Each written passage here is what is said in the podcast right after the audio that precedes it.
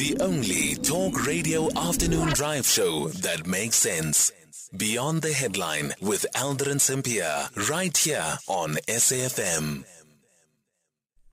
It is uh, 19 minutes now before 4 o'clock. We're in conversation next with Arsen Ostrovsky, who is an Israeli based human rights attorney and CEO of the International Legal Forum, actually joining us from The Hague this afternoon.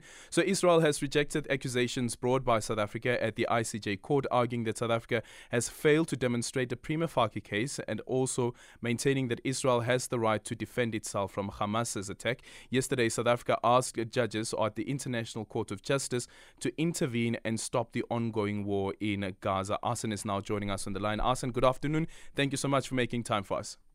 My pleasure. Thank you for having me.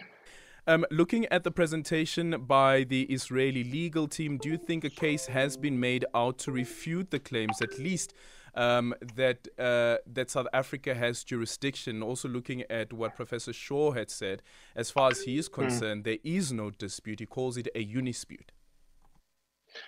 Correct. I mean, look, what, what I think we saw today, um, uh, led by uh, Professor Shaw and uh, Israeli legal team, was essentially came down to a lesson in international law. It was a meticulous evisceration, quite frankly, of South Africa's uh, case against Israel in the court. Um, you know what we saw yesterday, and it was only underscored uh, by today's uh, proceedings, was that yesterday we saw nothing but a an obscene and shameful, quite frankly, distortion of truth and a perversion of the very meaning of justice, where essentially and regrettably South Africa stood up to speak on behalf of the very same um, butchers, murderers, and rapists uh, of Hamas that committed the very atrocities of October 7th. And I think Israel's response um, today uh, underscored not only that is there no plausible case, um, but the fact that Israel acted entirely within the realm of international law, consistent with international law, um, they went to extraordinary efforts in mitigating and avoiding civilian harm, and that there was ultimately no genocidal intent whatsoever. Uh, so, so this is something that has been brought up even by the Israeli government, saying that um, South Africa is essentially arguing on behalf of uh, of, of Hamas. But what is that actually based on? Because South Africa is saying that we are doing this to prevent a genocide, and also we are trying to save the lives of Palestinians, but not necessarily saying that we are defending Hamas and Hamas's actions in any in any way. They're even condemning Hamas's actions on the seventh of October. Um, look, I'm not sure the extent to which they condemned Hamas actions, and looking both at the 84 page submission of South Africa and the uh, um, oral submissions yesterday, there was hardly any reference to Hamas, hardly any at all. Um, we know also that South African government has openly embraced uh, Hamas leaders, even welcoming them in uh, um, in South Africa whilst visiting the Iranian leadership in Tehran, which uh, remains the primary sponsor of Iran. Um, so, you know, the other point I think needs to be made and was made uh, during the proceedings as well is that if anyone, to be honest, ought to be in the dock uh, here, so to speak, that it ought to be South Africa, which quite frankly has failed to live up to its own obligations under the uh, very Geneva Conventions that it seeks to uh, um, seeks to uh, try Israel under by embracing Hamas, which is the party that is uh, guilty of genocide here, the party that is um, very open about their genocidal intentions. One only needs to look at their charter, for example, which calls for the annihilation of Israel. Look at what their leaders have said in the last uh, several weeks when they said that we will do this over and over again until such time as Israel is annihilated. So instead of holding Hamas accountable, instead of holding the very perpetrators of um, you know, the, the heinous actions that we saw on October 7th from uh, uh, mass slaughter to rape to um, mutilation and burning of entire families. Instead, they decided to defend those actions and uh, perversely uh, uh, seek to put Israel on trial here, which did nothing but defend itself from these atrocities and did so and has done so continuously in a manner that is uh, complicable with its obligations under international law while trying to minimize civilian harm. Um, you know, the other point, and I think it is relevant to uh, to note that was made in Israel's um, submissions today, and something again that South Africa did overlook both in their oral submissions and the written submissions is that whereas Israel has gone to extraordinary efforts to minimize civilian casualties uh, by providing warnings, by um, applying principles of distinction and uh, proportionality, um, giving um, warnings, providing safe passage, whereas it is Hamas that has been using its own civilians as human shields. They showed, in fact, uh, during some uh, preliminary evidence uh, today, um, they showed how Hamas is firing rockets from schools, um, how they are using hospitals as uh, weapon storage depots, schools, UNRWA schools for that matter, and, and kindergartens. Now, you know, this is entirely irrelevant uh, to the proceedings in hand and something that South Africa um, neglected and did so intentionally. Yeah. Well, South Africa's papers, uh, paragraph one of those papers, state the following. I just quickly want to read there. South Africa unequivocally condemns all violations of international law by all parties, including the direct targeting of Israeli civilians and other nationals and hostage taking by Hamas and other Palestinian armed groups. So South Africa did actually condemn Hamas and Hamas's, Hamas's actions. Professor Lowe then yesterday also arguing that considering um, this particular particular court and w- the jurisdiction of this court and the matters that can be brought before the court. You can't bring Hamas before this court because Hamas is not a state itself.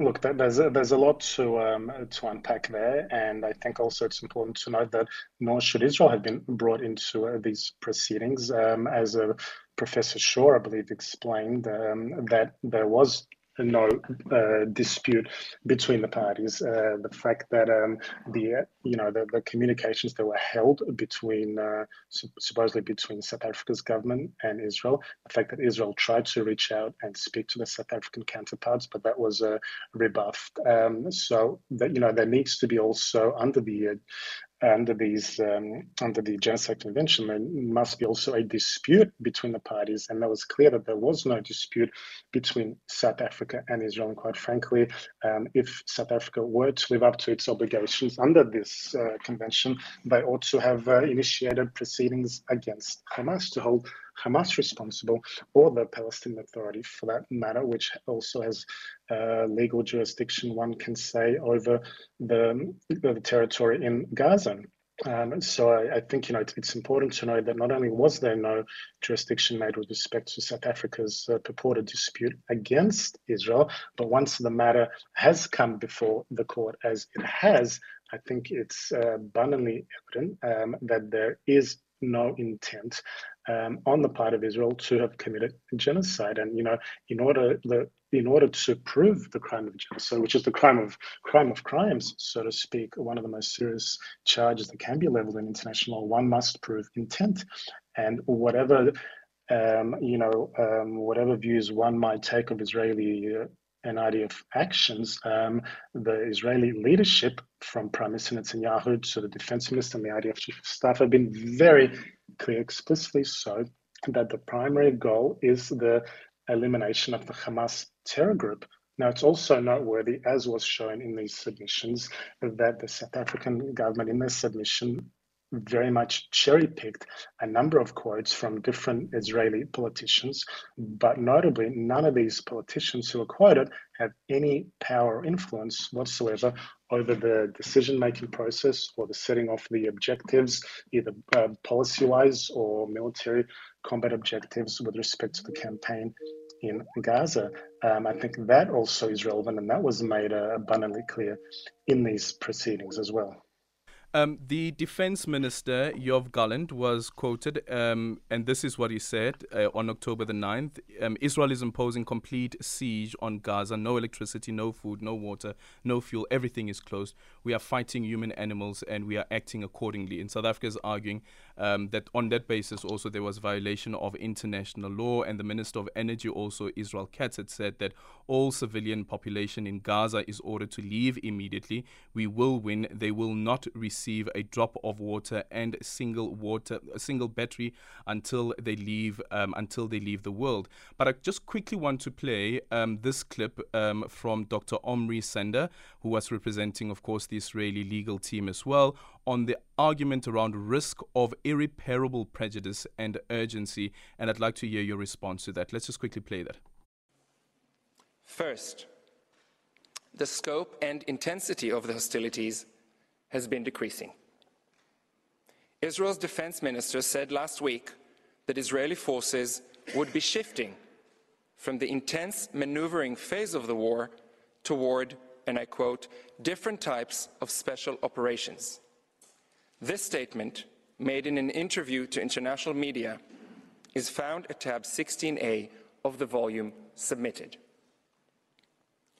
This week, on 8 January, the spokesperson for the Israeli military confirmed that the Israeli campaign had already started a transition to fewer ground troops and fewer airstrikes. The war shifted a stage, he said. Well, on that basis, Arsen, um, do you think that what one can read into that as well is looking at the intensity of the conflict after the 7th of October? Um, and also the remarks that have been made by even Israel's own allies, including the UK as well as the Biden administration, um, saying that Israel should do more to protect civilians, um, that there is an admission, at least from Israel as well, that there has been a failure.